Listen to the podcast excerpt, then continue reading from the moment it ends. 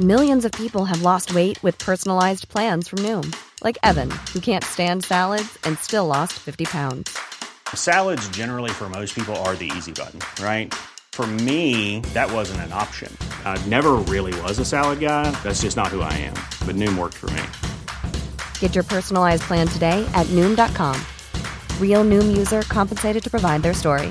In four weeks, the typical Noom user can expect to lose one to two pounds per week. Individual results may vary. Ever catch yourself eating the same flavorless dinner three days in a row? Dreaming of something better? Well, HelloFresh is your guilt free dream come true, baby. It's me, Keke Palmer. Let's wake up those taste buds with hot, juicy pecan crusted chicken or garlic butter shrimp scampi. Mm. Hello Fresh. Stop dreaming of all the delicious possibilities and dig in at HelloFresh.com. Let's get this dinner party started.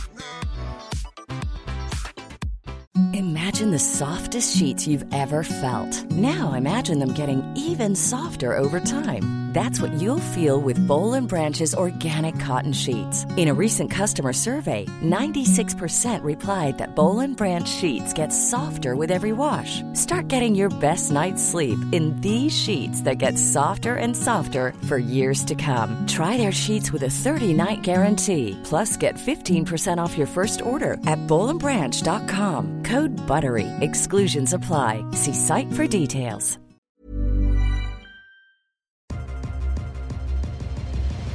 Didn't really know how to tell people what was happening. You got to start living life. it's not going to last forever. If you've got something nice to say, say it. It's such a negative world. Why don't we start changing the way we talk? No, I've never been scared of dying. Swap judgment for curiosity. If you love yourself and the important people in your life love you, then that's all you really need. Come on. Yeah. We've had that before where we talk to guests and like the best bits have been before the episode. And or then, af- after the episode. Yeah. And then like Yeah, fuck's sake. Like, it's good you have the chat, but at the same time, like, uh, kind of wish my, this- my perception of the episode is the whole time I spent with them, not just what the recording was. Yeah. Mm. So I'm thinking, oh, we missed all this good stuff, but I experienced it, so I feel lucky. Yeah. then, I'm, then I feel like regret because the people don't get to experience everything we did. Mm, Yeah. mm. And the yeah, the goal that they said. We're like children trying to figure it out. it's so much weird when you can hear yourself back, eh? All right. Jamo Lennon, welcome to the show. Thank you. Thanks for having me, boys. It's a pleasure. Jack. G'day. All right, to start with, tell us something about yourself that you've never told your listeners. Wow. Um, there's not much that I don't tell my listeners, to be honest. What can I say? Um, I've been very open with. I know this isn't answering the question directly, but I've been very open with our listeners over the years about mental health, right? So, whenever I'm going through something, I normally tell them, but sometimes I'll tell them um, when I'm out of it. So, for example, this is a good one actually. So, when I had my darkest period in my life, it was towards the start of the podcast. Although the podcast was such like a shining light in my life, I was going through like a really dark time, and I didn't really realize when I was in like I was in like a depressive state, but I didn't really realize that I was until it like grew and grew and grew to a point where I had to talk to people. Um, so I guess when I was going through that, no one listening to the podcast would have known. But as the years have gone on, I've like told people about that. So I guess that's probably the biggest thing is that I was going through a really tough time and no one knew. But now that I've been through it and I'm much happier now, they like I feel more um it's easier for me to tell people. It's the hard thing. It's a deep, um, deep start, lads. Yeah. We're planning on it. We're planning on it. That's the thing. I feel like that's sort of part of the problem though with the world is that like we almost wait till things are better Yeah. to speak about them, but it's like being able to in the moment like have the courage to be able to speak of them, which is which is hard, but it's good that you sort of have that openness with your listeners. But some people don't get to like get to that day where they they can start talking about it, which is Yeah. unfortunate. But And then some some creators as well, um, or influencers or whatever you like to call them, are very like they put on a facade or an image that they want on the internet, and then sometimes they're the people that watch their content will never get to see the other side of them, which can be a conscious choice from that person to not let the people in Yeah. from like a branding perspective, or it could also be that they are scared to share it. Um, but I think like Dylan and I have both grown um, through the years of the podcast with sharing those things. Yep. Um, sometimes I, I think I overshare. like, I, like I'll tell people a lot, um, but I guess that's just a part of who I am, and it's something that I've learned over the years is okay. Mm. I, th- I think the facade point's important because like when creators put on that facade, like it's sort of a persona, and the persona can only receive love, sorry, praise, not love. Yeah. So that that c- that's sort of like ego. It can sort of only fulfill their ego if they're not being their true, authentic self Yeah. through the content that they create. It's hard to actually feel that that's like your that's you. It's almost like this persona's receiving love and praise, not actually your authentic self. People can get like imposter syndrome from doing that as well. So you hear about it all the time, and I guess I'm lucky with with what Dylan and I do is that we're so authentic and transparent that when I'm going out and like people will bump into us and recognize us or tell us that they listen or watch, I don't feel like I'm pretending or like they're coming up to a character rather than me, um, which is something special, I think, Yeah. and why I love what we do so much. Um, yeah. No, I like that. But then what about when you receive hate then? Because if you're being your true authentic self through the stuff and you, when it's all positive it might be easy, but what about when you're dealing with like criticism and Yeah.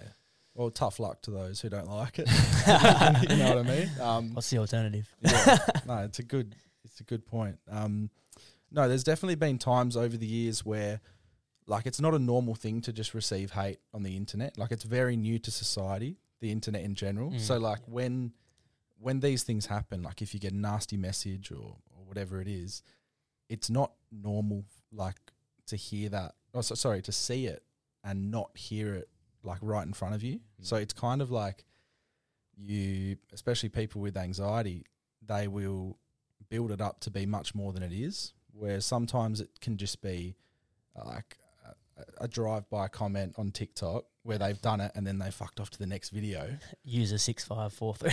exactly. Um, and it it might not mean much to them in their day, but it can completely ruin yours. So, um, initially, when we received negative feedback, I didn't enjoy it at all. It was really bad, and like that did, that had nothing to do with me being depressed or anything. Um, it was just like, oh, that's ruined my day. And then, I guess the more that we've done content online, the better I've gotten at not necessarily blocking it out, but learning ways to deal with it. Um, and one of those ways is not looking at the comments a lot of the time. So That helps.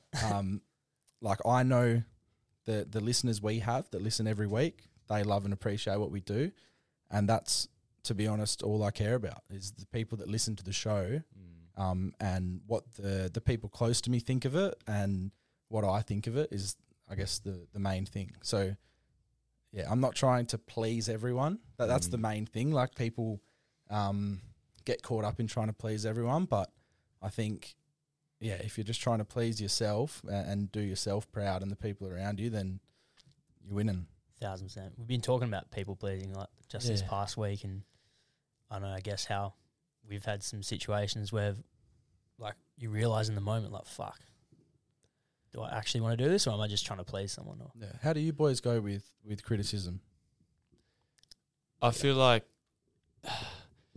I feel like it's a perfect way content creation to really build your resilience. I feel like the a lot of the growth I've had in the past 6 months I've noticed how I react to internally respond to criticism. I've noticed the shift in my internal the way I deal with it, which just shows to me how much I've grown. Um so I guess for me I almost feel I, f- I just make it simple, and I just feel sorry for people who have to go out of their way to bring someone down because a lot of the time it's it's it's pretty much always coming from a place of their own insecurity. Yep. Um, and it's never really about you. Like all judgment is self judgment, so it's always reflecting some internal thing. so I, I honestly feel bad that someone has to go out of their way, and I don't really take it personally. That's the main thing. I think we take a lot of criticism personally. We'll go out of our way to take something really deeply, and almost like it's a reflection on us and our our worth. So not really outsourcing my worth to the negativity. But I think an important point is that also the attention part. So there is so much positive impact you can have. So it's like focusing my attention on the positivity, like you said, with your loyal listeners, because there is going to be so much positivity. So it's like there's always going to be fucking positivity and negativity, but it's where your attention goes, sort of the energy sort of expands from there. Yeah, hundred percent. I for me, it's like it actually depends what they say, and Okay. like if it's just a random username and they just say like let's start a podcast or fuck what else has someone said like fucking Mister Yap or I don't know, just any of those Soft, like there's a lot of stuff because we talk about mental health and vulnerability. There's a lot of people trying to take us down because we're talking about our emotions and stuff like that. Um, I also think because it's early days of of learning about mental health and Mm. people becoming more accustomed to talking about it and hearing about it, I think we're going through this stage where not everyone's going to understand it Oh, yeah. or not everyone's going to like appreciate what you're saying. But I think, you know, we might look back in 30, 40 years time and it will be a completely different thing. Mm. You know, you might put out a vulnerable video and 99% of people are loving it and there's only a really really small percentile that that hate it but at the moment it seems to be like what would you say an 80 20 like yeah, probably if Yeah. not more, 50-50, if not yeah. worse. It's probably just people Yeah. just struggling to yeah understand at the end of the day. But L- like what you boys said before about um almost people projecting their insecurities and issues on you um yeah i think that's what i've learnt as well with with receiving hate is is the same thing that you're talking about is i'm not going to take it to heart because i know deep down my values and what i believe and how i treat people um so yeah. And then there's a whole sorry there's a whole like um deep dive into that with for example the who's punching segment we do. Yeah, no, like no. i can completely understand how some people view it in a particular way but we have practices put into play um, that make that a completely okay thing to do. For example, there's a consent form that both Oh, really? that both partners have to um, check off on before it'll go like before it goes out on the internet and um, like the people who are wanting these videos out there, right? normally it's for a joke and it's um for entertainment purposes and it's like they know like they come to us knowing what they're going to get. But when like one person sees it on the internet and doesn't like it, they just think that we've grabbed random images of people off the internet and we're judging them, whereas we're actually having fun with the people that like our content. and those people probably don't listen to your podcast as well. They just stumble across a viral video and they go, "What- "How can these two blokes just start talking about this couple Yeah. and like putting them down?" But like they've asked for this. Like you say, it's going to be harsh. You, you say you're going to be completely honest. And I think I- I'm guilty of it as well. Sorry to interrupt. Nah, um, no, I'm guilty of it as well. Where in the past I've watched, um, I've watched things online and I've gone, gee, I don't like that. But then I've watched a longer form video of them, or I've learnt more about them, and I completely understand it because a lot of the time we watch short form videos with no context. Fuck, especially these days. Like Exactly. TikTok is just, it's a great thing, but with with no context, it can be terrible. Yeah, and it's cooked the attention spans of, of the generations to Oh, come. terrible. Yeah. Absolutely. That's why podcasting's a hard game. Um, Mm-hmm. I think the important point you talk about is like knowing knowing your values, and I think that's probably a bit where I struggled with previously. Is you almost start to entertain their criticism like it could re- reflect your own reality. Like you, you start to think, well, are they right, or is this true? Ha- some hate has inform like sometimes the criticism has some fair points. Like the, you can learn a few things, but a lot of the time it's just from a 15 second clip and they're just a, a drive by drive by comment um, to just try and make you feel bad or, or whatever whatever purpose they have. Um, but I think it really comes back to sort of knowing your values, and I think I've got a lot of clarity around that. So it's it's a lot harder for me to feel feel the criticism as as strongly as I used to. With those with that segment on your show, Yeah. do you obviously you get the consent to do it and it's a really popular segment, but do you ever sometimes feel bad for like having to sort of t- on take the piss out of these people Yeah. for like for the views and the c- content side of it. Yeah. Um, do I feel bad for the people? yes and no. Um, so there's been sometimes, particularly in earlier episodes, where we were quite harsh, and like we have dialed it back a bit. Um, but then I'm also thinking these people came to us. They know that it's eh, like entertainment comedy. Um, they know that they're going to take the piss out of. The, the problem is sometimes people um, hold themselves in such a high regard, and That's then what I was and say. then um, they might get a reality check. But at the end of the day, it's our opinion. It's not Correct. everyone's opinion. Um, the, the scariest thing about this segment, and like it's been really beneficial to us, and I, like we still enjoy doing it. The the scariest thing is the comment section. So, not necessarily what we've said, it's what everyone else says. Yeah. Um, because it would like gang up, especially if like there's a common theme in Yeah. the comment section, like, and all it takes is that Yeah. person to read and like, you know, Yeah. Well, one of the one of the parts on our form is actually are you mentally stable enough to handle what's to come from the video? I like that. I Um, like that. and and this isn't something that we had from the start. It's something that we had to learn to incorporate because it wasn't. well, you guys didn't know like what was to come, like No. how much this would blow No, up. I, how much I this would be honestly, when so the segment um, was actually presented to us, like it was suggested to us from a listener of the podcast. Oh, Um, goat. yeah, I can't remember his name. I feel guilty about it, but he always talks about. Like, He's a carton. He always he does. Um, no, he's a good bloke though. He always interacts with our show, and yeah, I thought it would be like a two or three week thing, and it Mhm. would just die out. Um, but yeah, it did so well, and we know why it does so well because it's not something that gets put on the internet that often. Um, so yeah, I, I guess from that perspective, I can see where some people would have an issue with it, but then we go back to values, and I, I this isn't like a a normal value as such, but what I value in life is making people laugh because I know how much of an effect it can have in a positive way. So, um, if I can make lots and lots of people happy or um, entertained, then um, it's a win for me. So, yeah. Well, let's take it right back to the start. Mhm. Um, what inspired the podcast? Wow. So, oh, I need to pay homage to Dylan Buckley in Victoria. So, obviously, Dylan Friends, List Oh, yeah, Cloggers. Um, no, he was the biggest inspiration for us to start the podcast. So, I had a YouTube channel when I was growing up. It was just called Jamo, and I'd post trick shot videos. Yeah. I'd post um, backyard cricket, pool cricket videos. Um, the classic. Oh mate, I loved it. Yeah. I loved it. I remember I had a dream to make the best backyard cricket video on the internet. it was pretty good. Oh, Like, yeah? Well, we had one that was pretty good. Um, How many views? it's over hundred k. Oh, really? So actually, yeah, okay. It actually did well. Oh. Um, ninety five percent Indian viewers. which is great. they, they got on board. For Wow. It. Um, but there was a lot of criticism in that. That was actually probably one of the first times I got real hate. Was like, oh, you're you're bowling shit. You can't hit. Like, was, um, How old are you? Oh, mate, 15, 16. Oh. Yeah. Maybe, yeah. I think that one I would have been about 16 or 17. But um, no, so I had a YouTube channel to start with by myself. And that's just because I loved documenting things and looking back on them from a young age. I think I was inspired by dad. Um, dad filmed a lot of us growing up.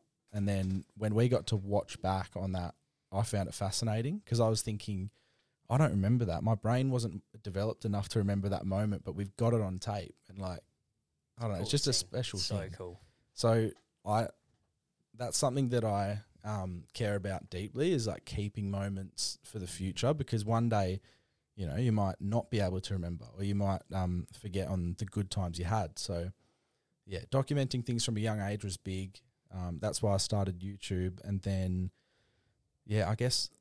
Um, so I got Dylan on board. So Dylan's been my best mate since we were about fifteen years old in high school. A lot of Um, Dylan's going around. yeah, I know. um, but yeah, no, Dylan and I met in maths class, and we're in an advanced maths class, but we weren't particularly great at maths. It was weird. It was like we were good enough, but we weren't exceptional. So we had a seating plan based on how we were going, and we were both rubbish. So we'd sit at the front of the class next to each other, Oh, and I guess that's where all the the banter and um, the bond began. And then from there, I remember we were having phone calls um, on school nights for like four hours, just Wow. talking about the day, funny things that happened at school. Yeah. Um, and then that there was something that clicked in my head there where I was like, I'm having so much fun talking to this bloke. Why don't we put it on the internet? Because I knew that there was like some sort of entertainment value. And at the time, I didn't think much of it was coming from me. I just found him so funny. um, and I knew that so many people would like listening to to what we had to say, but I didn't know how big it would get. I thought it would just be, you know, maybe a thousand people, um, but it's grown into something much more, which I'm very grateful for. But yeah, the main the main inspiration for the podcast side of things was definitely um, Dyl Buckley in Victoria. Just inspired me, showing like um, that someone in Australia can do something so powerful and affect so many people. Um, whereas when we grew up, it was only like Americans and, and the UK people. because I honestly, uh, this might be false, but I'm Yeah. pretty sure you guys like the first time I'd seen a podcast. Like, Yeah. like I might have dabbled in it and like, oh, like this person started a podcast, but nothing like, nothing in Australia. I just had no awareness. I just thought that people, people that listen to podcasts are like losers. Like I just, I didn't didn't understand like why people would listen when they can watch things. Like why would you want to listen when you can watch? But the power of podcasting, man. Like when I was a little bit similar, I wasn't as aggressive. yeah, I'm probably just.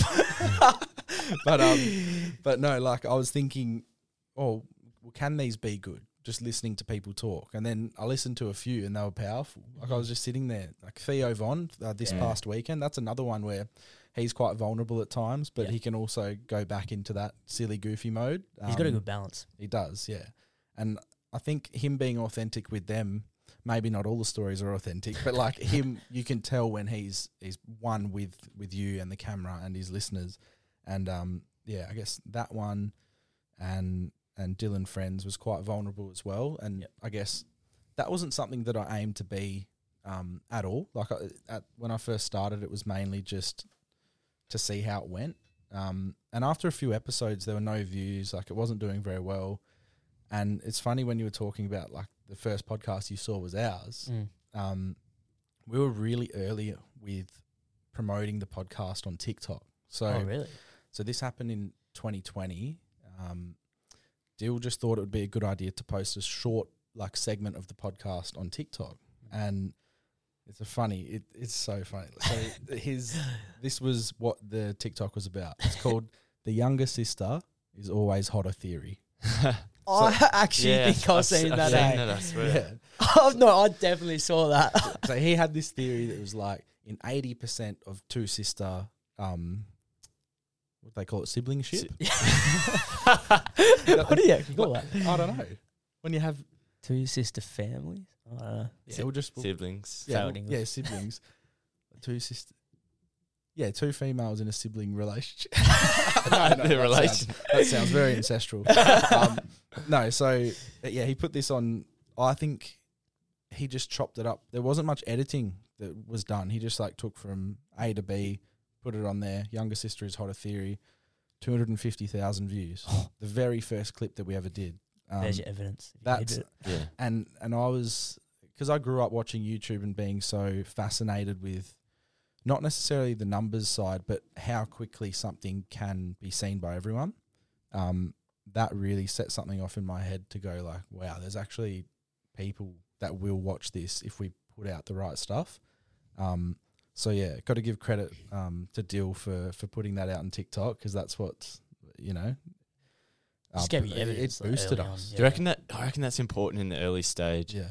Like even like early this year, we had a couple big ones, like a couple seven hundred k's. But like that, it just gives you some belief that there you can do it. Yeah. And even if it doesn't come for a while, in the back of your head, there's always that belief that Yeah. it, you could make it. Then. Mm. And TikTok's a scary thing, like Oh. how fast something can blow up.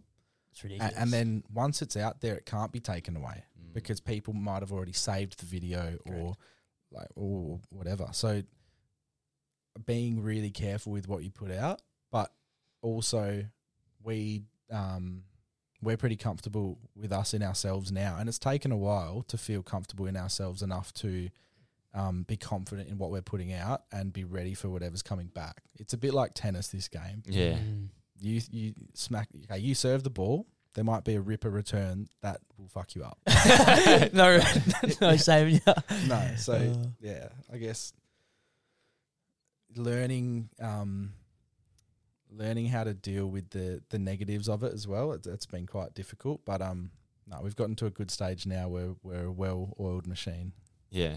How long did it take for things on like the Instagram and your listeners to sort of build up to a solid foundation? Yeah. So, in regards to the listeners, I think our first episode was quite good. I think there was a thousand people that tuned in. So that Wow. was, you know, mates from school, um, friends, family, whatnot. It was Everyone just curious, like, what the fuck? Yeah. And Dylan, they made him podcast. It was a good start, and it, it's funny. Have you guys ever seen it before? You should go back and watch. I, I was about to say, have you Yeah. ever re-listened to it? Not the whole thing. I can't do the whole thing, but the, the first like minute or two, it's so funny Oh, because yeah. we look so much younger. Mm. Oh, the Um, growth. It's been four years. Yeah, four years. yeah. Fuck.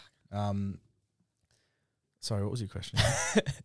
What was my question? oh, Uh, it was about like sort of the growth. Um, oh yes, yes. So when it got to like a Oh, yeah. good foundation, yep. So, um, like what I touched on earlier with the TikTok that Dyl posted, that gave us, you know, a few thousand followers that then helped propel the next few episodes. So we went from maybe, let's just say, 300 weekly listeners because everyone dropped off after that first episode, and then it just became like, you know, 200 people, 250, 150, and it just wasn't really going anywhere until TikTok.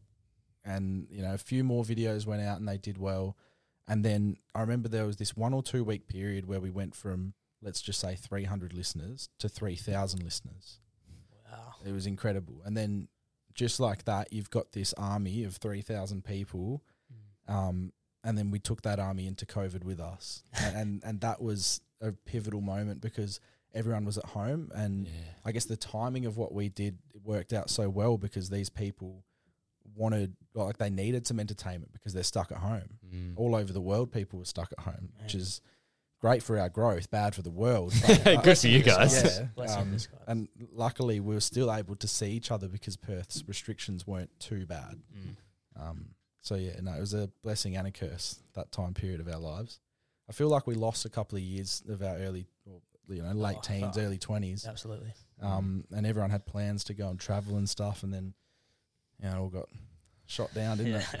Yeah. Did you ever think about stopping the podcast at any stage? No. No. I think like a wandering thought where it's like, is this what I'm going to do forever? But it was never, it's never been an option to quit. I think once we got the ball rolling, um, Dylan and I are quite like minded and we have like a common goal. And I guess that goal is to do what we love, which is creating content, making people happy. Um, and like, if we can do that for a, an extended period of time and make money off doing what we love, and it doesn't even have to be an incredible amount. Like at the moment, we're both working part time and we're doing the podcast for the the other few days of the week, and we're, we're like, has been the happiest year of our lives. I think for Dylan's, like Dyl said, he's 24, and he said his 24th year of his life has been great. He's loved pretty much every minute of it. So I've just entered my 24th year, and I hope it's going to be um, fruitful like it has been for him. But um, yeah, no, it's been good. What have you sort of learnt about, I guess, the skill of podcasting and building an audience and some things, some advice maybe you can give to me about resonating with your audience and building that loyalty? Yeah, I think um, it's just the more you do it, the better you get. It, it's as simple as that. Um, I guess we've been really lucky with having the the time and resources to be able to just see each other once a week um, for the last four years, which has been great. It's just like a catch up with your mate, um, and yeah, I, I guess the interesting thing that you brought up with with listeners and building like a relationship with them is just being authentic, truly authentic, and um, if you're providing some value to them or value to people, then they're going to come to you. Like, there's a good quote from um, a comedian, Andrew Schulz. Uh, he did a TED talk, um, would have been maybe five or six years ago, and I've still got it saved in my phone because I'll go back to it every now and then. love that. And um, uh, I'm not going to get it completely right, but it, it's something along the lines of if you are your true, authentic self, you don't need to gravitate to the world, the world will gravitate to you. So yeah, Oh, I got goosebumps just then. oh my god. Six years. Damn. It's- it's- no, that's, I love fucking. What clothes, about- so. I feel like that, like we talk, there's a lot of sp- spoken about authenticity Yeah. and content creation, but you're talking and then you pull out a camera Yeah. and things change. So, do you feel like over time that skill has developed where like you can have these thoughts? Or I guess with your content style, there's not a, a lot of um, like handheld camera stuff, is it? It's a lot of your clips from the podcast where you feel like you're just in the middle of a conversation because we film a lot of content or getting to the space where it's a lot of like filming yourself and you have these amazing thoughts, amazing conversations, great dialogue, and then you put and you spend five minutes trying to set up a camera, Yeah. and then it's gone. Yeah, no, it can be like that. I think um, with the podcast, we just forget that it's there now. So, but but oh, actually, it was scary at first. You guys would know. Yeah. You've been doing. Jack's been doing a lot of TikTok stuff lately. Been enjoying it. Uh, Um, yeah, it's interesting. no, it, no, it's good. It's, It's good. Are you enjoying it? I enjoy it because it's a challenge. Like, obviously, no one's naturally gifted at Yeah. creating content, but and you get better as you go. But yeah, I enjoy the challenge, and obviously, I do a few challenges. Um, I can see you like from my end. I can see you breaking down barriers in your head, yeah, Yeah. which I f- I like. yeah, Mm. because you are like in the thing that you thought was cringy or like Yeah. you know n- Yeah. not great in your head you you've gone okay I'm going to do it and it's actually not that bad and you're actually helping people. Yeah, I'm sure there's people that watch your videos that are getting a, a very positive result out of it yeah. That's the hope. Like, it doesn't even matter about the views because it's helping me no matter what. Yeah. Like I'm just putting stuff out there. If people like it, they like it. If they don't, well, fuck off. yeah, oh, that's a good one I like saying that one too yeah, well, it's just sim- plain and simple. Like, not everyone's gonna like you. So, exactly um, as you've found, obviously. yeah But- back to your question Egan about um, the cameras and like being comfortable with them um, vlogging was just we didn't like doing it at all um, and we've been pretty slack with that we don't do many vlogs but you did try. Did you try it? Like yeah like we we've done Sydney vlog or something? yeah we did a melbourne vlog Melbourne vlog. that yeah. one was good that's one of my favorite videos. I do remember um, that. that was a four day trip to melbourne to go on a podcast from the uk and that was one of the best experiences of my life Fucking hell. Um, and we had four days in Melbourne. Dyl had never been before. It was my second time, and those four days were so good to us. And like, it's weird. We have this like love for Melbourne as a city for how much love they showed us in that short period of time.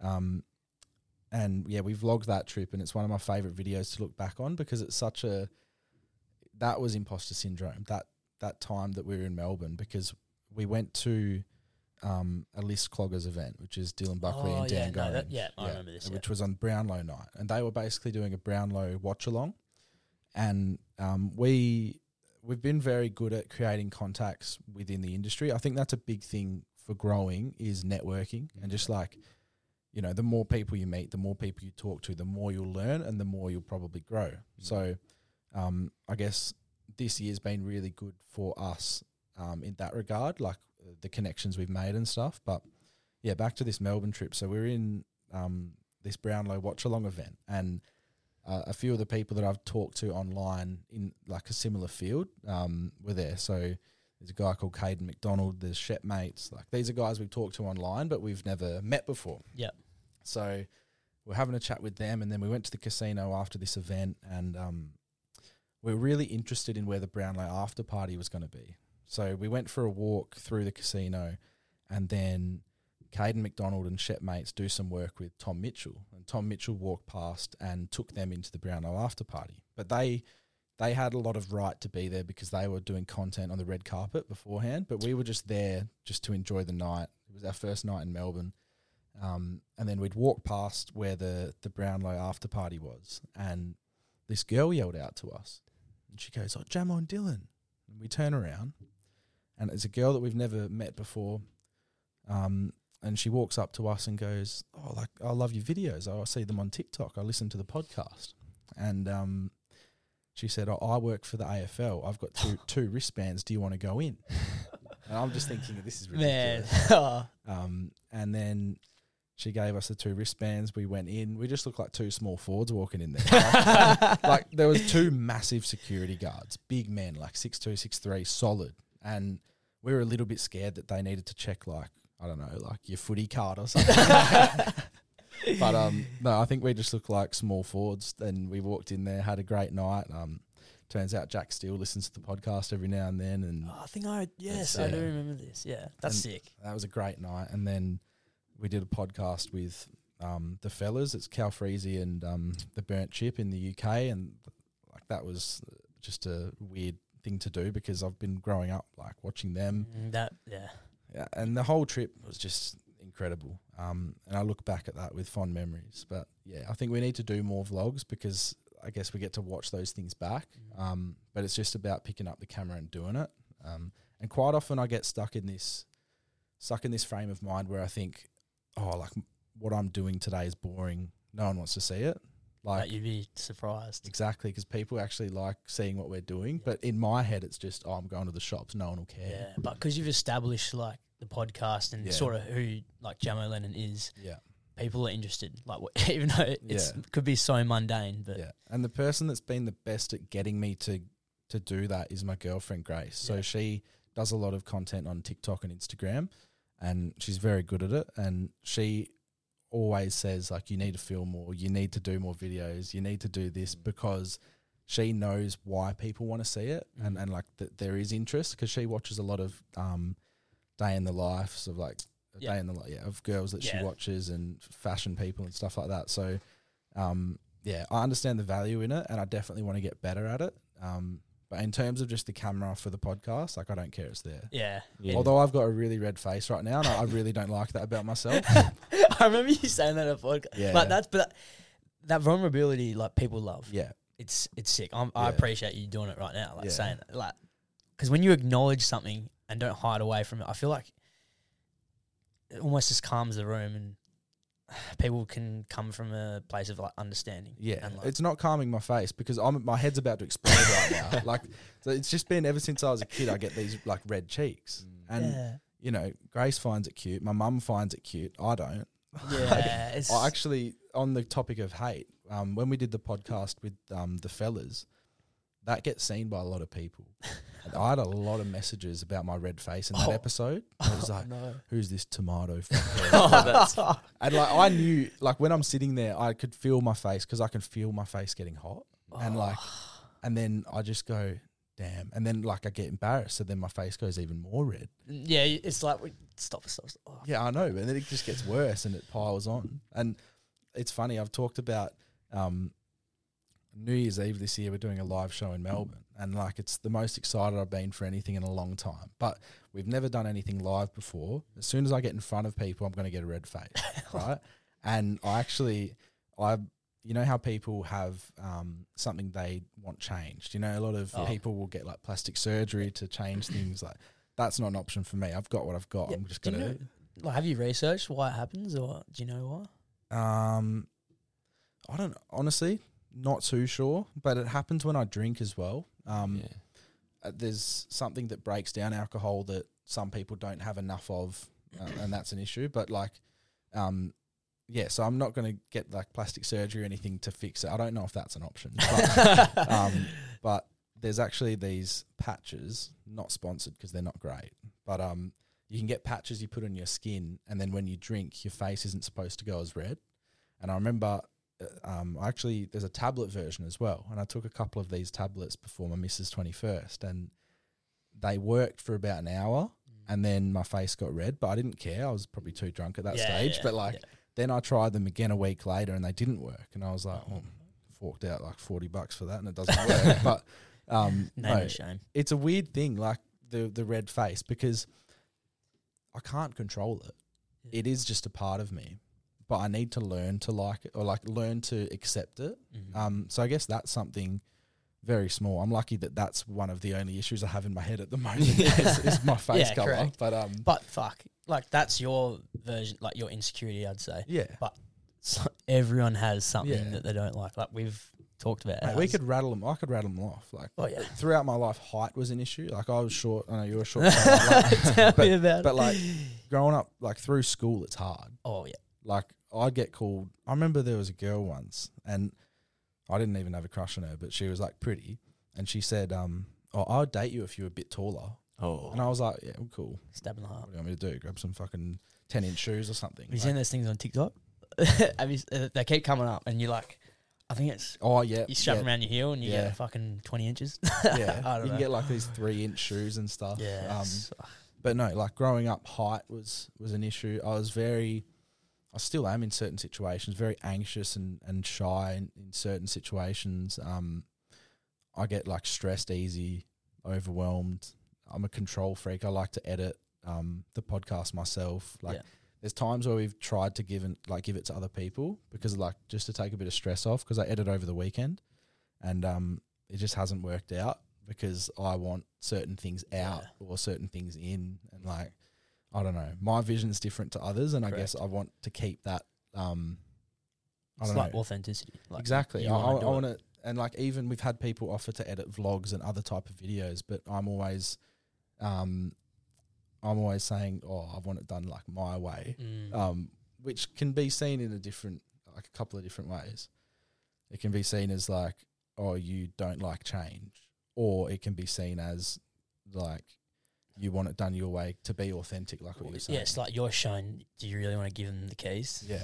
Like, Misfit Minds. I'm pretty sure they they Mm. still um, edit their videos. Like do, they've got yeah. three of them, so it may be a bit easier. But um, yeah, I think they struggle to hand the keys over because there's Yeah. just you want your channel or whatever it is, you want it to look the way you want it to look. Yeah. And unfortunately, not everyone has that same vision. Yeah, I remember we had someone edit um, a very short vlog for us once, and I edited a version and he edited a version, and the way the video came across, although it was all the same footage, was so different. Yeah, wow. Power Just by what you keep in or what you take out, um, when you cut shots, when you like, there's just so much to it. Yeah. and um, you can you can definitely notice people's editing styles and, and stuff like that. Mm. And I was lucky, um, just on editing. In primary school, we were given laptops as part of like a school program in year four. So I was editing and making like, you know, me kicking the footy in the backyard, like best goal, recreating goals and stuff. Yeah. I was making that in iMovie when I was really, really young. So I think I got a head start in that sense where I didn't have to learn as much um, in regards to like video making and stuff. And then that helped moving into the podcast world because I had like a general um, understanding of, of what I was doing. I can't even remember the first question. No, that neither. just stemmed into so But much I more. I think we're Tangents talking about insecurities. Yeah, it's a can of worms. Oh yeah, we're rattling them all off. Yeah. Yeah, I, I'm- w- I could still go, but it's all right. well, what I was gonna s- just quickly like, it, uh, it's gonna take one second, but that just shows you're human. Like Yeah. simple as that. It just shows you're human, and people might look up to you, and that's fucking awesome. They put you on a pedestal, but at the end of the day, like it's good that you show you're human too by saying these things, because some people would hide them away and like to stay on that pedestal above people. I always get um, really awkward when someone comes up to me in public and put me on a pedestal or, or think that it's so shocking to see me live in the flesh. what is Jamo doing? and then I always just say, oh, I'm just a normal person. yeah, I think I feel like it, it's all the same stuff. The only difference is that I've put myself on the internet for others to see. So there's a more chance, like there's more chance of you seeing me out there, or like noticing me because I'm I'm out, like I'm out there. I'm everywhere. Yeah. um, but yeah, I don't like being put on a pedestal Mm, at I all know. because I'm just talking into a microphone with a mate, and quite often it's like shit dribble. it's not great. What do you reckon would happen if everyone started posting like content out there, like like you guys? Would you Yeah. guys be big if everyone just posted? If everyone just posted content, like, and let's say the stuff we're doing, if everyone just was posting content like vulnerable chats, like, I wonder what would happen. Yeah, I don't know. I think there'd be people who have had like drug affected pasts or like gone to prison who would have way better stories than us, like because they've come back from from something. But um, what would happen? It's it's. I think it would come down to the production and how it's made. Yeah. Because everyone has a story, right? But it's it's how you tell that story. Yeah. Some people have the best stories and can't talk properly. You know what Yeah. I mean? Like it's hard. It's- We So s- we spoke about this recently because like eventually, or now getting a bit more selective about who to bring on. Yeah. That's Yeah, I know. I know. My heart got warm. Congrats, mate. because it's like I'm starting to think like the first year, this because this is seven days away from being a year of my first podcast. Congrats. Thanks. Congratulations. The first year was a test, not not testing ground, but uh, sort of finding my voice. fi- Um, and I guess sort of building my process and building the system. So now every guest I get, it's just like I know what I'm doing. Yeah. So it's really systemized. I've been impressed with the preparedness and the, the questions. It's been good so far. Um, so I've got my system. Yeah. And now it's sort of like, okay, 2024, like this is when we start to, the guests are going to make the show grow. Um, because I feel like, as much as I've had some really good guests, but it's more been about developing the skill because mm. like a lot of the stuff the conversations i have and the sort of niche we're going into is vulnerable conversations. Yeah. and it's hard to just like sit down and talk and get people to spill out their insecurities and their story. So i feel like the first year has just been really finding our voice. But what i mean by more selective is that everyone has a story but not everyone can share it mm. and and speak. Like like when i had louis here like incredible but that's because like he's been developing that skill Yeah. Of talking and even you very good but it's like developing that skill over a long period of time and i think that's why a lot of people are not good at articulating their emotions and being vulnerable is because they don't practice the skill of having like conversations for long periods of times with mates like like you sit down and do Yeah, for sure. Oh yeah, I had three people come up to me on the weekend, and Mhm. they're saying like, because it's funny we we're reflecting, like you know, obviously when Egan first started this show, this podcast, like people were bound to talk shit because they're like, oh, what Egan Brooks creating a podcast, like, and your first few guests were his friends, and like like don't have a big social presence, I- I'd say, um, and then now like. hard people because Egan doesn't go out much, so I, I have to I have to carry the load. um, but yeah, I had, I had three people on the weekend like asking to come on, and like Yeah. they were telling me their stories, like giving me hugs, which is fucking awesome. Like, don't get me wrong, I love people when they come up to me and, and they tell me these like deep fucking stories. Mm.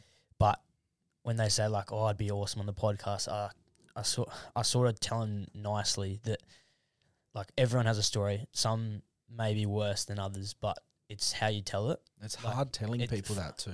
Like, okay, not everyone can talk in front of a camera. Nah. Like, it's been a hard skill that I've had to learn. Egan's had to learn, and yourself. But um, people don't realize that. They think they can. They think they just like spawn here, Yeah. and they'll just fucking blurt out the story. But there's a lot more to it, and um, I don't know. I think that's what people sometimes have to understand. A lot goes into it, not just telling the Yeah. story. Yeah. And like what you were saying about process and finding what works for you um, and just what works in general is like we had the same thing where the first, I don't know, 50 episodes, it was just thinking of things that had happened throughout the week or um, finding stories that would be funny to talk about. But now we've got segments. So it's like we've got a bit of structure to the podcast where we feel comfortable just going in every week and knowing that we have all bases covered. Um, and I think one thing that the biggest question I get asked from people who are interested in what we do is how do you think of things to talk about every week? Um, especially going through, we just recorded two, 211 of the podcast, 211. So Congrats. thank you. Um, it's been a long journey, but thinking of things hasn't been that difficult because we always find a way around it. So, for example, if there's a week where we don't have as much that we personally want to talk about, we'll lean on the people and hopefully that they'll have confessions or court cases or things that they want to um, bring to the show. And it's not always like confessions and court cases. Sometimes there's just stories in their life that they that want to be told, and we can give them the platform to do that. Like, um, we're very big on voice messages. Like we've had a lot of those sent in, and some of the best stories of the show Yeah. have come from that. Um, uh, But yeah, thinking of things to think about, um, it kind of gets helped when you figure out the process. So like you've got these questions and and ways to to make people open up and be more vulnerable. That's why you guys gave me eight drinks before we started. nah. Um, but in all seriousness, no, I love what you guys are doing at the moment. It's good. Yeah, I feel like the thing that inspires me when I see like podcasts like yours that have gone for a long time is just like I don't know whether it's hope, but seeing like being realizing that it's not going to be an instant thing. Yeah. Um, I feel like there's a little bit of beauty in that, like not just being given it straight away, like not just being giving given a hundred thousand followers like almost having to earn it and learning the process. And I don't know, I, f- I, f- I find it really fun. I guess if you're not doing podcasting for the fun of it, like, And why are you doing it? yeah, exactly. Um, talk us through those segments of your show because I reckon that's a sick part. But I feel like the thing is, with your style, like we are, I have a lot of interviews and like, which is where I'm interested because I want to introduce a few segments, but it's like I'm finding it awkward to what to put them in because um, I had favorite quotes at the end for like five episodes. I used to do it a segment on the show, but it was probably my ego speaking where I had guests come on. N- no, that was Ah. different. I, I, I- that was I probably should have kept running with that, but um, I'll tell you that in a sec. But where I had people come on and ask me a question at the end of the show, Oh, yeah. like it was bring a question to ask me. Yeah. But then it just got a bit like, oh, I couldn't. It's a bit awkward having to, because to almost getting someone to go out of their way to come on Yeah. and like being like, oh, come up with a question for me. I was a bit like, Yeah. um, and then I used to have my pop ask come up with a question, so it was like stop for pop Yeah. for a bit. That was very authentic, but then I started. I don't know. I just lost the Pop process. ran out of questions. he popped. He popped up. Um, yeah, but t- talk us through those segments. Yeah, so at the moment, um, oh, we've had so many come and go. That's the thing. Um, and the ones that have stuck are confessions. So people will confess something that they've done, whether it be innocent or like really bad or, or funny. Um, and we love elaborating on the confessions. And sometimes we build up our own stories on the spot of, of what these people have said to like, you know, make it maybe a little bit more funny or, or whatever the case may be. But confessions has been good. Court cases is similar, but we actually have to decide um, if they're guilty or not in whatever's happened. So this can often be like a relationship breakdown or a friendship issue. Um, and then we have to decide who's in the wrong. Mm. I love Um, that. Did anything because I listened to this podcast when who stole the court case? Is a radio? Was it a radio station or was it another Yeah. podcast? Oh, there's been so many things stolen over the years. Oh, really? Yeah. Okay. Oh, it's, a, it's a deep rabbit hole. Like f- we did skits at like we actually did skits on YouTube, and that was something that we weren't very good at, and it wasn't very it didn't come natural to us either. But um, we had a skit that was I won't name names. I'll tell you after. Yeah. But um, we had a skit, and then we posted it. It did quite well on TikTok. One of the only ones that did well on TikTok because the other ones were, were rubbish. But they did well. And then two, th- I think it was three days later, um, a bigger creator took the exact same idea with the exact same dialogue and and put it out, and it did really really well. That's because that's what they do. Like, Yeah. they see something go well that's from someone that's a little bit less, like Yeah. actually happened to Egan, Yeah, and then they can take it and just make it even bigger Yeah. because they've already got the platform, yeah, Mm. for sure. Um, what was the question again? Sorry, the segments. the segments. Yes. So, um, oh, what are some other ones we had? Early days. This was very authentic, but it was raw. This pro- we probably wouldn't run with it now, but we had MILF of the week. Oh yeah, So- I, I remember this. So we had like um like men and women or boys and girls send in photos of their mums with consent. Like the mum had to say it's all good. Um and then we would there'd be like let's say there's um three hot mums and then we'd pick the the most attractive in our eyes. Yeah. That's actually like kind of where who's punching started Mm. in a Yeah. way. But um no, it, it's such a small part of what we do. Like who's punching actually isn't the podcast. Yeah, a separate. I gotta- video now. I was listening to a podcast today, and it's Yeah. sort sort of a little thing you can add onto your segment. It's like if you have to do a who's punching, there's like a few layers to it where it's like like who you think's the most attractive, Yeah. and then there's like another layer which is like um, I think it was like you have to. The thing, the third layer is like you have to predict what everyone else is gonna think that who's gonna be hotter. Yeah, okay. Um, I forgot, I forgot Who's what got it's the better personality?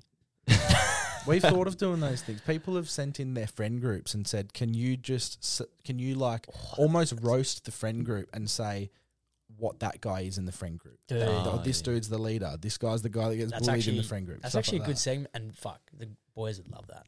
They would, but it, I feel like that one, um, like we've thought about it, and there was just too many. Um, like imagine trying to gain consent from ten blokes in a Yeah, friend group. uh, Like you don't want to come into an issue where you've put it out, and then people go, "No, I didn't want this out there. Yeah, take it no. down." And then like a lot of people, this is another thing with who's punching that people, and I completely understand it, but like people need to get better at understanding, not better. That's not the right way of saying it. Um, basically, when people come to us with their who's punching and they fill it all out and they're all happy, and then it goes out there and people are saying things that they don't agree with, it affects them a lot. So someone will, um, like, they don't understand what the video or how the video will affect them once it's out there. And once they see, sometimes if I know that um, we've roasted them a bit, I'll email them before it goes out and I'll say, hey, we had a little bit of fun with this one. Um, maybe not read the comments. Or like something like that. That's good. Um, Bit of pre-warning. yeah. and what other segments have we had? Off the top of my head, I can't think of them. But um, the first like 15, 20 minutes of the podcast is always us like having a chat, talking about our weeks, what's been going on. Lately, we've been talking about one of our best mates, Josh Rognetta. Shout out to him. Joshy. Um, Josh Rog. He, it's funny. Like we take the piss out of him on the podcast. We call him like a little weasel, and like he weasels his way into things. And um, but no, he's a great bloke, and he just doesn't want to be like he's our best mate. We've always wanted him to come on the show because there's so many funny stories we could tell, but he is always reluctant to do it. Um, Have you asked him what? Yeah, so he is starting to become a physio, and he doesn't want it to affect him at all. Yeah. because he sees us as bad people. terrible, terrible Um, people. But no, it's funny. We always give little insights into his life on the show, Yeah. and he's become this mysterious, mystical creature that people will never be able to get their hands on. Yeah. No, And he's it- a it- character in the show. For yeah, Sure. but it's been like a funny journey because, like, I remember once we pranked him and we called him while he was at work, and we just pretended like we weren't recording, but we were, and like we put it on the show, and he actually reacted quite well to it. There was no consent there, and I don't advise anyone do that, but no, he took it well. What's it been like? I guess. Have you thought about the next phase with like? Because I feel like with social media, it's like the perfect testing ground. So, if you're looking for future growth, like you can keep you know trying new things while maintaining almost the things that have held you in good stead. Yeah, for sure. I think the next phase is something we think about a lot. Um, obviously, Misfit Minds, like they made the move over east, and it's been really beneficial for them. Um, like we've thought about moving a lot. Um, we haven't done it yet. It's also harder. We're both in like long term relationships, so you, you, there's four moving parts rather than two. So that's another obstacle. But um, yeah, I guess the next phase is something. It's a mystery, really. Like we know roughly what we want to do in terms of, like we're planning a Europe trip at the moment, and we want to film a lot of vlogs over there because we know people like that. And with the contacts we made in the past couple of years, we've got guests overseas that we can get on, um, which is kind of special because like it's you're going on across the other side of the world, Yep. and you can still, you can still do like what you want to do. Like that's the beauty of podcasting. You can do it wherever, whenever, with whoever. Something you guys have actually been really good at. Um, by li- when I'm listening to the show is manifestation. Like you, Mm. all you guys are so always um backing up that you know one day this is going to be the job. This is going to be the full time thing, which is really important because it's the self talk. People think it's stupid, and I understand where they're coming from. I was that guy. Yeah, Yeah. But just the positive reinforcement that this is going to be something. Obviously, you need to put plans in place to, um, for things to happen. Yeah. But just the fact that you guys say these positive things, it's going to be something like. I think that goes a long way. Yeah, we believe it so strongly. Yeah. Like we, like the the self belief we have, it can waver, it can go up and down, like in like a drought or something. Um, but in general, like our self belief is really high, and we we genuinely believe that we can do the things we like set out to achieve. Um, which is pretty special, and it, it took a while to get to that stage because at first it was just like a, it was just a dream. It was Yeah. just like uh, mm. imagine like I was saying to Dyl the other day because we're coming to the end of the year, everyone gets reflective and they're mm. thinking about what they've achieved and stuff. And we went through what happened during this year and even the year before. And I was saying to him, like, if we had have told ourselves this a few years ago, we'd be shocked.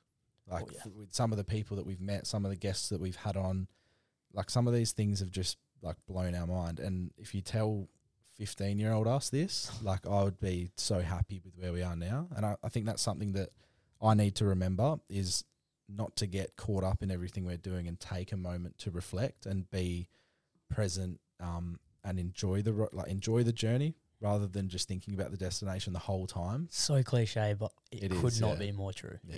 The Honestly. destination is the journey. Yeah, that's good. Reverse it. It is because every time, like, you're thinking of that future point. Yeah. But by the time you, when you get to that full time thing, eventually, like, then you're going to be thinking further ahead with that mindset. Yeah, like what is that future point? That- Because you it get never ends, does it? exactly. Yeah. Because you always, everyone always wants more. Not everyone, but most people. the, pe- yeah, I saw a good thing actually. Is like the people that enjoy doing the thing. So let's say podcasting. The Yeah. people that enjoy doing the podcast are going to go further than the people that want to make money off a podcast. It's the Like, walking quote. It's like, what's the, is it the running one? Where it's like, oh yeah, no, that's the one it was. That's the one it was. Yeah, yeah. What, i- what is it? Ah, Come on, quote going. people that enjoy it's pretty much people that enjoy walking will walk further than the people that enjoy the destination or that want to Yeah, get to the destination Yeah. because they will just keep walking because they enjoy it. It's pretty much just, you enjoy the process, the podcasting, It's the consistency. It's like consistency. you keep walking. Yeah. And like every step is a week. Yeah, yeah. of the literally. podcast or a video. Like you just keep going. Like you said, you go further. As long as you're walking forwards. It's because it's. I reckon the reason you might find it hard is because you just look for acute changes. Like, and the reason you're proud when you reflect back is because you're looking at like this timeline. You know, 15, 16 year old versus now. Like that's a long period of time. That's like an accumulation of so many acute changes. Yeah. But you wake up tomorrow, you're thinking about the growth from yesterday. It's so, it's so hard Fuck to all. see. Yeah. So it's like taking one moment, you know, I don't know, daily, weekly to be able to do that because then you're continually enjoying the journey because you're not pressuring yourself to get to some imaginary destination that actually is invisible because it just keeps going further and further. Yeah. Being grateful, that's something that I'm trying to get better at as well. Um, like just when you were touching on that, like there's not much change from one day to the other, but like, yeah, I guess just being more grateful for the position we're in and like what we've done so far. But then I'm also full steam ahead to the future as well. No, like that's the balance that you need to have. exactly. Because you need to have the you need to be delusional and all that sort of stuff to Yeah. to want to go higher and that and I guess that motivates you to do that sort of stuff. But then you also need to have the gratitude to be like, okay, Mm. like where we are right now is fucking good. Delusion's scary too because be. you look at some of the the biggest names in the world or some of like the the richest people in the world and who who would you like compare yourself that are you know like way above you in terms of following and stuff like that? Or you just I'm unlike all others, mate. no, that's fine. That's fine. Nah, um oh, I guess back to Dylan Buckley. I look up to him as like the next stepping stone. Like he's doing so well and he's um he's got like a production studio where he has like a full team now. so I guess expanding into like a business, like we are a business now, but um yeah, moving into the business uh Business. Stand on business. Yes, yes. moving into that like um, realm is going to be a completely new and scary thing for us. Like having to employ people in the future. Like we've kind of gotten to the stage now where we know it's going to happen. It's just a matter of when. Yeah. Um, and It's prepa- exciting. yeah, it is exciting. It's just knowing people that can guide us through that. Um, because if we went in with no idea at all, I like we could still do it because I'd learn, like we'd figure out a way. But it's it's better when you have a bit of help. Mm. That's definitely the hardest thing is being grateful for where you are Mhm. Th- and being fully motivated. I feel like people it's it's not mutually exclusive. Like it's not one or the other. I think people get caught in the mindset where it's like, oh, I'm either or if if I don't if I'm not if I'm like appreciating where I am, like I'm I'm fixed. It's still you can still be grateful and like have these positive delusions of where you want to get to. Yeah, for sure. It's just a few practices you have to put in place to be consistent with it. Yeah. Random one, but I was listening to a podcast this morning, and I'm the word "rizz." Where do you boys Where do you boys think that comes from? I, honestly, I have no idea where it comes from. But I, I was having this chat with a couple of people at work the other day, and they're a few years younger than me. I'd say they're maybe 19, right? And they use this word all the time. I reckon in the ho- apparently it was um the number one word. Uh, uh, Really? Ox- Oxford Dictionary or something Yeah, um, wow. picks like word of the year, Yeah, yeah. and it won word of the year for 2023, right? That's where we're going. And when I heard that, I said to these these people at work, I reckon I've used that word twice this year, and and they're not like, and they were reluctantly said as well. Like I said, Rizz, and I didn't want to say it. so there's three. It's a bit like Slay. yeah, yeah, that one Oh, too. yeah. Yeah. I think it helps. As I was listening to this podcast about how like these memes and stuff, they help spread ideas. Like, Yeah. so let's say the word like "ick," for example, like it helps like normalize a deep conversation about like red flags or something like that. True. So the word "rizz," like I see what you're saying. it actually. Any guesses where it, the word it comes from? Oh fuck! You're gonna be like- 12 year old made it up. You're going to be like charisma. Ah. Holy fuck! And now I like it. How good is that? I heard that and I'm like, because that's what it is essentially. It like, is, Yeah, yeah. how to impress girls, but it's Yeah, like charisma. Charisma. I was like, holy fuck. I'm just going to use charisma now because it's a, like a cool, elegant. I'm a word. gentleman. it's an elegant word, isn't it? It is. That's wow. I like that. That's yeah. You learn something. It's new weird every how day. I like I can really like charisma, but I really dislike Rizz. I, Yeah. I think it's just because of the the amount of times and the context it's been used in this year. Yeah, It's funny. My my mate's indoor cricket team's called the Risley Bears. yeah. Just The shit. Grizzly Bears. Oh fuck! I actually have a quick question. Yeah. Something you put up on my story this morning. I don't know if you saw, but I was saying like I struggle to feel proud of myself. Like if I do an achievement or just even even in growth. Like how how does that sit with you? I did see this this morning, and I was thinking about it today. Um, getting better at it. Yeah, it, it's not something that I think everyone um, just is gifted with. Mm. I think it's something that you need to learn. It's like a skill. Being proud of yourself for, Is it because it's sort of like a negative connotation when you put it out there? Like pe- like Ar- If like you sa- people think you're arrogant. Yeah. Yeah, yeah, Yeah. That like you say, like I'm fucking proud of myself for number one podcast this year, Yeah. or whatever it might be, and people are like, oh, okay. I, I agree with what you're saying. With like, sometimes when I'm talking about the podcast, I don't want to come across as arrogant, so I won't say anything at all. So like, it's peop- such a shame. people that I work with at work, um, like I'm working only two days a week at the moment, and they're working full time, and most of them are disliking it. Like it's not a great place to be at the moment. And when I leave after two days, I feel proud of myself because like Dylan and I have got ourselves into a position where that that's like a, Yeah, a reality where I don't Mm. have to work full time, and I'm really proud um, that that we've d- that that we've gotten to a stage where where that's a reality. But then whenever I um, whenever I have conversations with people about it, I feel guilty Oh, because they're stuck at work while I'm living the dream. You know what I mean? Um, fuck. no, it's a weird one. I, I, even when people ask me, "What do you do?" Mm. and I don't say that I'm doing a full time job, they look at me different. Oh, they would, hundred percent. They go, "Oh, you're talking to a microphone." Especially older people who don't understand. Yeah. Like we've got a lot of family members who are a bit older and like they understand now. But when I um, initially had to talk to them about like what I do, Yep. when I explained it, it just went in one ear out the other. And I had to say it's basically radio, but for young people. Like- like- That's a good Yeah, explanation, uh, actually. But the thing that I love about podcasting and how much content there is out there now, and trust me, there's so many negatives with with um, social media. Yeah. But th- one of the big positives is that you can pick exactly what you want to listen to, whereas the radio is very selective and like you're forced to listen to that. I know you have a few different stations, but it's quite often the same songs that are getting pushed. Yep. Um, but yeah, just I there's nothing more. There's probably a few more things, but th- this is a high thing that I enjoy doing. Um, I really enjoy listening to podcasts that make me feel comfortable or at ease. So, for example, when I'm driving in the car, I love listening to English men speak about the Premier League.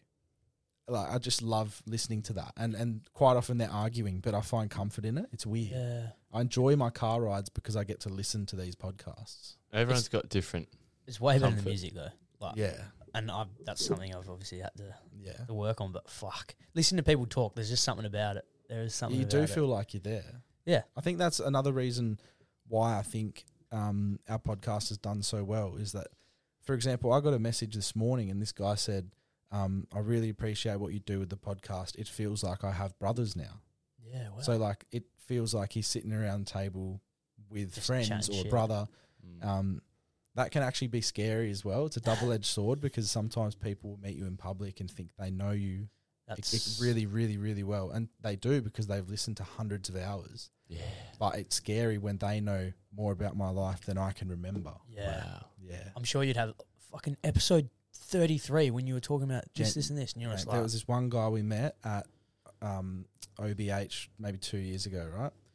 And really nice guy, and he just said, "Oh, like twenty seven episodes, like twenty seven episodes ago, you said this about this," and I was like, "Mate, I honestly can't remember saying that." that's half a year ago. it, yeah, it wasn't even bad. Like it wasn't a bad thing. It was Mm. just like a funny story or something. But the the memory that some of these people have, Mm. and like um like at the end of the day, they're listening to so much about us. They're like so many hours and minutes of our lives, um, and our insecurities as well. like that sometimes they catch me off guard with how much they know. Um, and it, it can be scary, but it's something that um, I've learnt over the years. Also, like with people coming up, that's another thing, another skill that we've had to learn is how to interact with these people. Um, and at first, we were all like giddy, and it was like such an exciting thing because it, it, it's like oh, yeah. it's a rare thing. Like you're not used to it. You're getting Right. recognised like, Mate, people in my year didn't know me in school. Like, like, like, I was a really shy and reserved Yeah. kid, so the people that I'd hang around with knew me. No one else probably even knew what my voice was.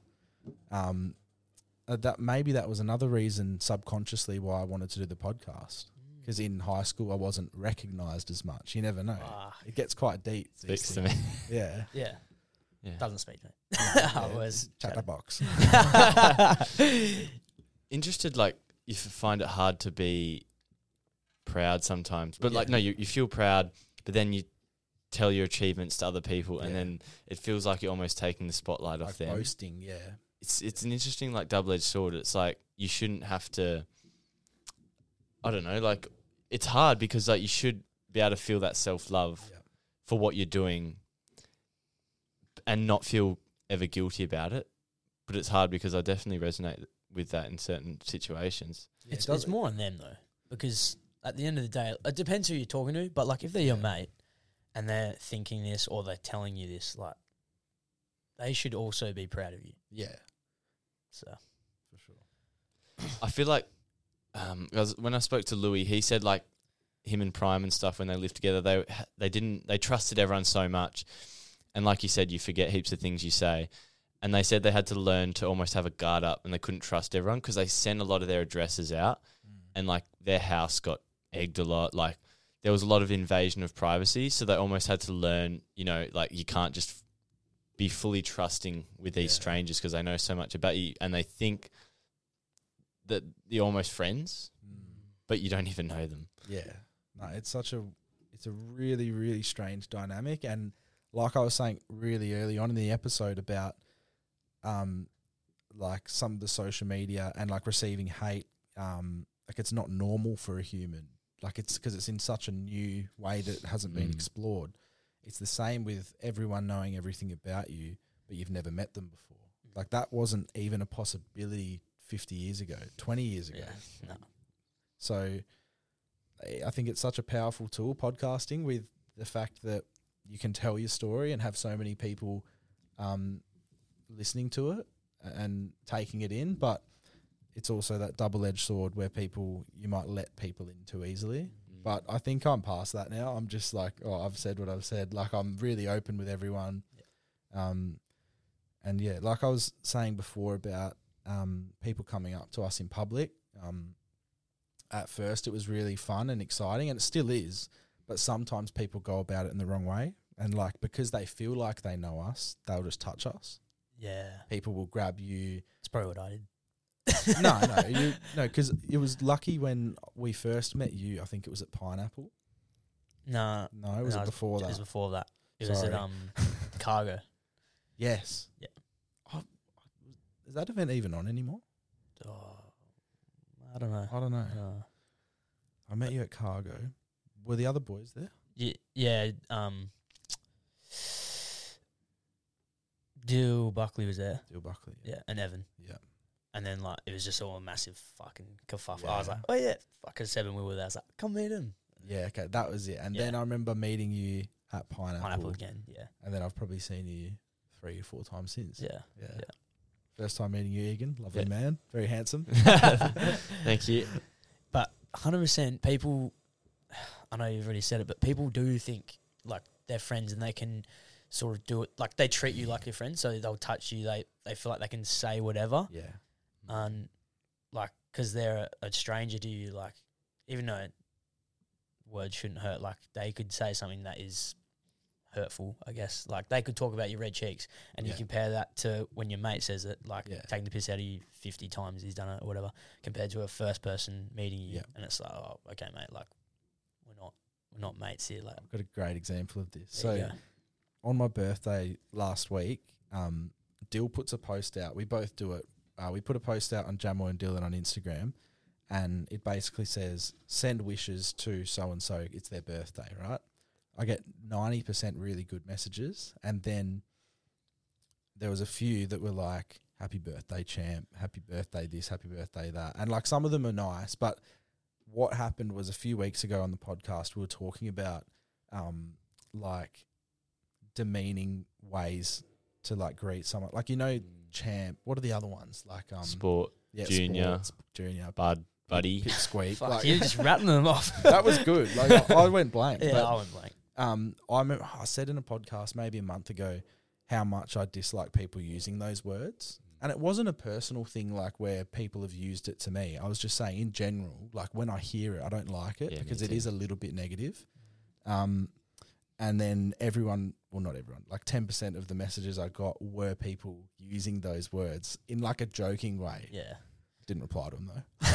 Fuck you. Where do you think the podcasting space is going to go in the next five, ten years with the short attention spans? Yeah. Is it is it going to go down, or is that is this the way out for content? Maybe.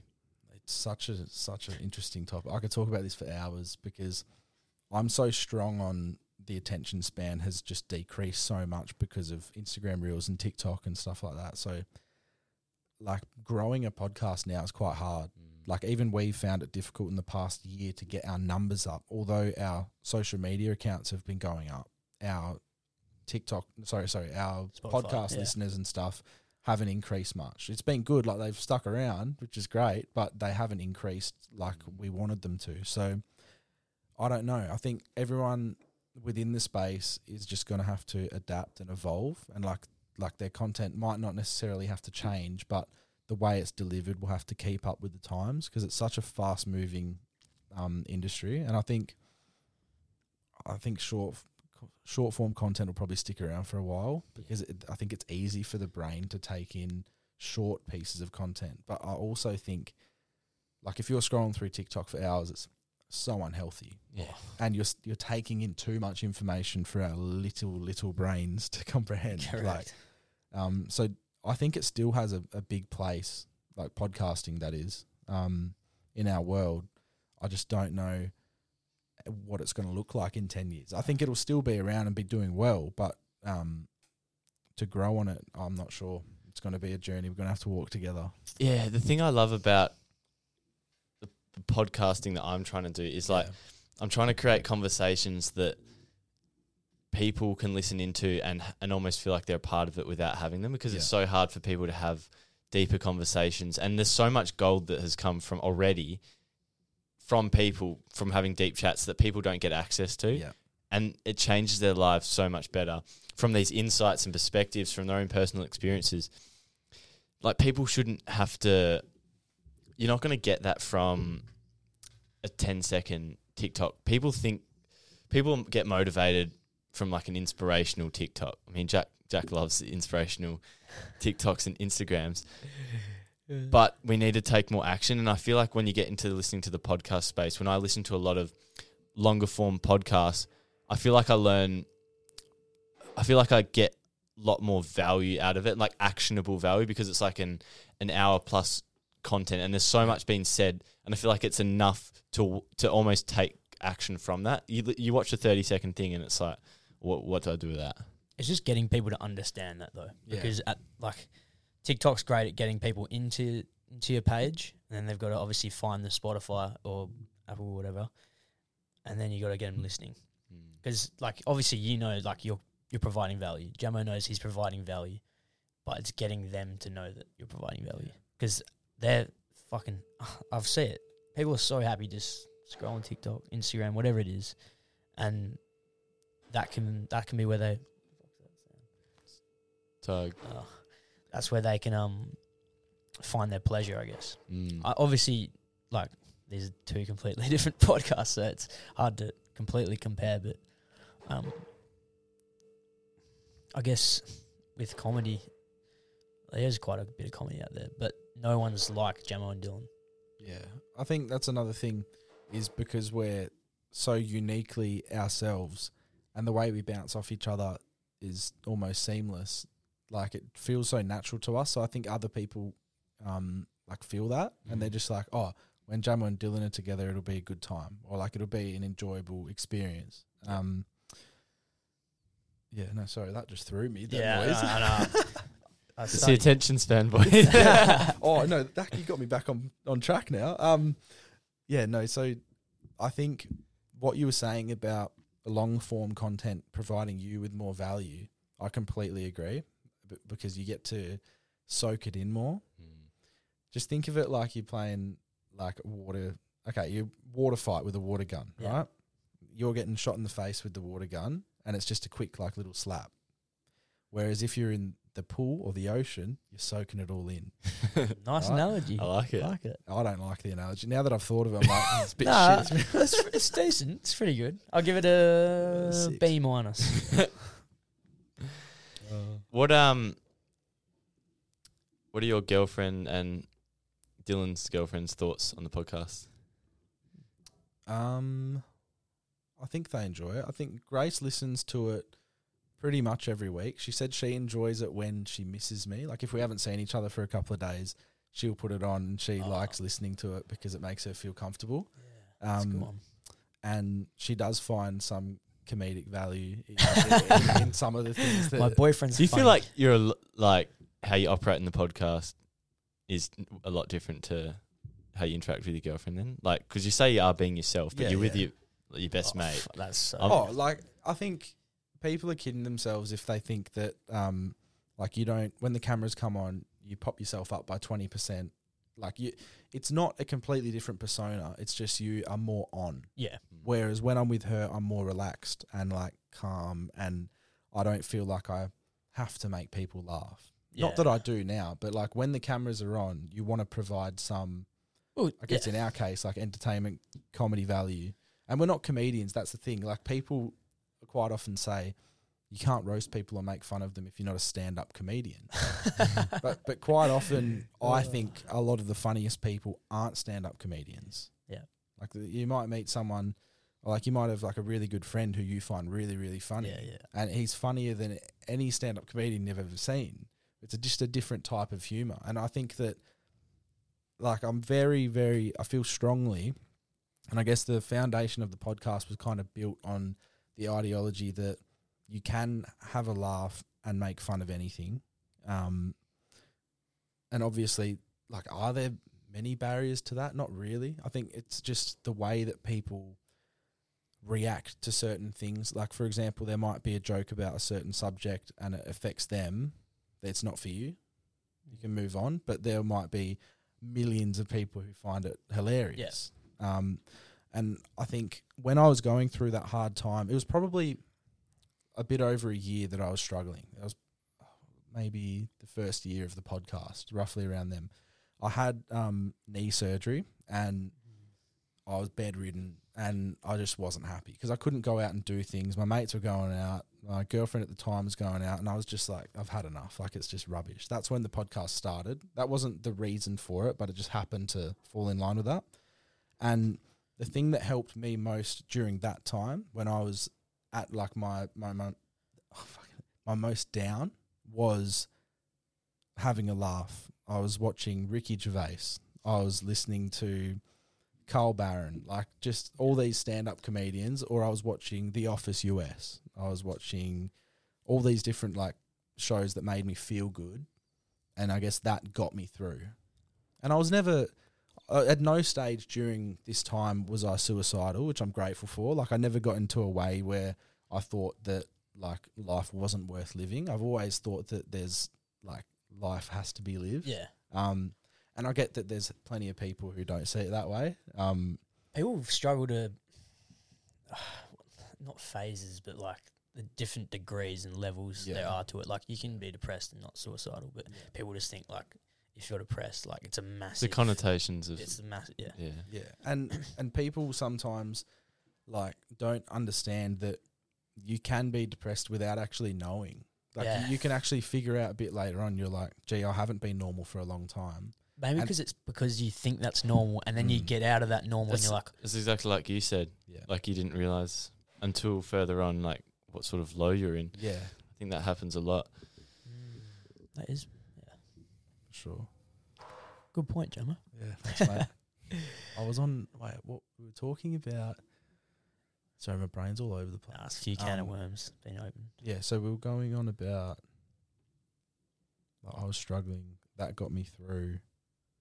Yeah, I think we covered everything. Cool. No, I'm just making sure because sometimes, like you know how your brain works a million miles an hour, and then you articulate your words, maybe not in the best way because I was rambling through there, but um, you you get what you, you want to say out, but then there's still a little bit there that you know's good that Yep. you, you can't like find again. And then Yeah, you miss, because or it's- you miss the timing. Because, because it's, it ends up it's because it's a closed loop in That- yeah. in the brain. That's where I got to yeah. a few times today. Right. What else we got, boys? Oh, I had something. I have a funny one actually. I, I Alright. don't- you can choose to leave this in the podcast or not. Let's but, go. Um, good, good mate of mine, Cal Jamo. Uh, I told him maybe like a month ago we were trying to get you on, and he was like, "When when he comes on, make sure you tell him uh, you're gonna have to have a cock off for the nickname Jamo."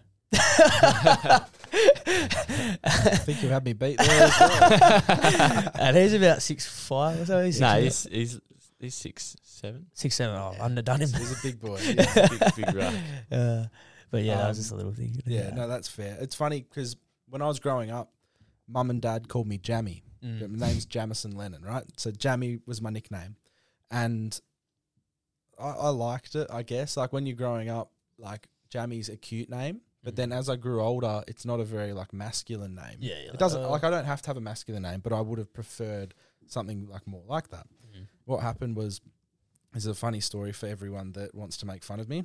oh no. So, and people think that I'm very egotistical and self centered, but I, it was pure innocence. So, when I was seven years old, I wanted a dog, right? Uh, Dad wouldn't let me have a dog, so I had to get the second best thing, which apparently was a bird. I'm thinking to say cat. Yeah, no, I don't. I don't even like birds, but that's what I got, right? So I got this bird. It's a cockatiel. Um, believe it or not, still alive from 2007 till now. Still alive. hell. Um, and I've got a beautiful younger sister. She's 20, I'm 24.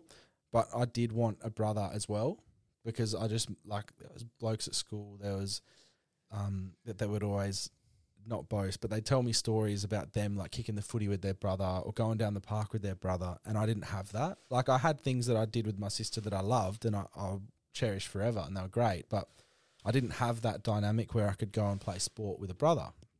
So this bird comes along. Um, I liked it at first. I don't really like it much now. It's quite an aggressive little fucker. But um, no. So I got the bird, and they go, "What do you want to call it?" So my nickname's Jammy, and I wanted the brother to be similar to me, so I called it Jamo.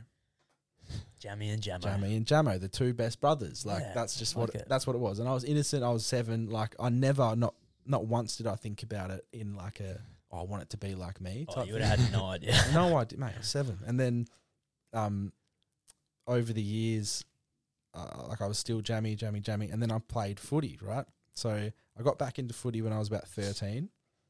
I joined the Gosnells Hawks, rubbish team, but like they're my local team, right?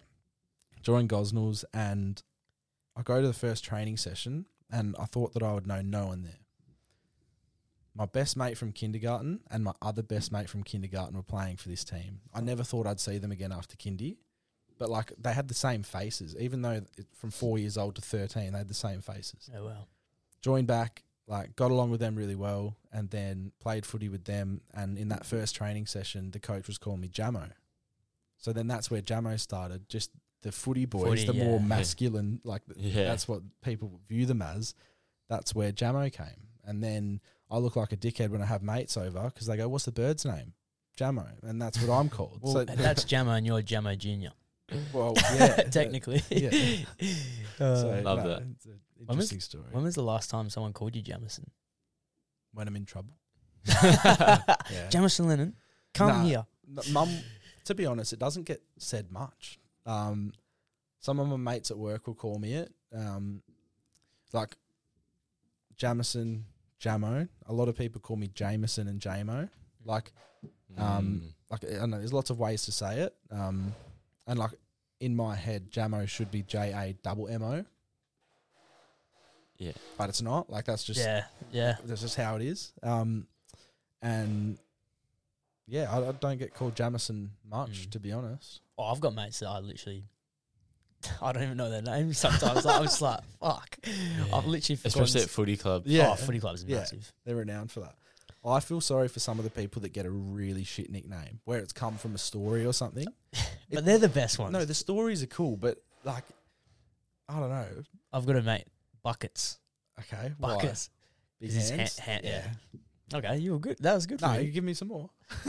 Um, J Mac, you, or do you get called Macca? Or oh, I've got heaps. it's fucked. Yeah. do you have any funny ones? uh, crack, Yeah. rabbit. Uh, It's because you're energetic, yeah, yeah. fast. Yeah. Um, probably some more that I can't think of right now. yeah. Some ones that just oh, Chernangus Joe. Okay, that one's crazy. I can't. I don't know where that's coming from. Neither do I. That's. I think I just made it up myself. I can't I honestly cannot remember. What about you, Egan? Any nicknames? Uh, Brooko. Brooklyn Yep. mode. Yeah, that's Brooksy.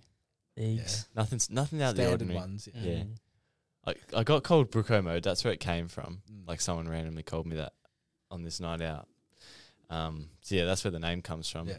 Which honestly, in hindsight, I'm thinking, fuck, would it have been cool to come up with a sick name. Yeah. Um, but I'm almost just running with it now. No, that's good. Because you think like whatever name you come up with, it might be outdated in, in five years. You might go, oh, I don't like that name. But if it's your name, it's your name. Yeah. Like Jam and Dylan, that can't really change. Yeah, I know. Oh, good. It funny. Before the episode, we'll get onto this now. Yeah. Before the episode, we were talking about um, the Leavers song. Oh, thi- yeah. This was a song that I wrote for Levers, obviously after school. I went um, in 2017. And this song basically, like, I really enjoyed doing anything creative. So, like, I'd make heaps of songs. They'd never go out because I'm not very good vocally, but like, it sounded pretty cool. Yeah. Um, and anyway, I wrote this song, like I half wrote it, went away to Leavers, had a good time. And then the year after, Leavers was coming up again, and we're getting all the memories on Snapchat and on our phones and stuff of the time. And I was just reminiscing, and I was thinking, God, it was a good, it was a fun time. So I finished the song, and then um, I actually got Dylan to write the first verse of that song. It's actually my favorite verse of the song. It's the one he wrote. It's like parties all day, raves at night, beach babes and the boys with the six four height. Yeah.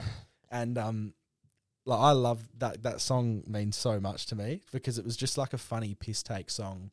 I got a mate from school who was into music who came over and helped me record it. Um and then I wanted as many eyes on it as I could because I guess that's just like I wanted to be a YouTuber. I wanted to do that, um, do like content like that. So I put this song out and then I put it in the WACE discussion page. Now this is the first time you came across anything I did, right? Yeah. And fuck, I think there's like 20,000 students because people stay in it all these Yeah. years and years and years. Yeah. And you try and get a laugh on there. Because I was thinking, how do I, how do I get people to see it that are going to Leavers? Because I wanted it to be the theme song for going down to Dunsborough, right? And I won't say it is, but there's a lot of people that go now that listen to it on the way down there Um, or while they're down there. We I'm- get so many cool videos. um, sent to us. But yeah, I just thought it would be a good idea to pop it in that page because it's so many people that will potentially be going.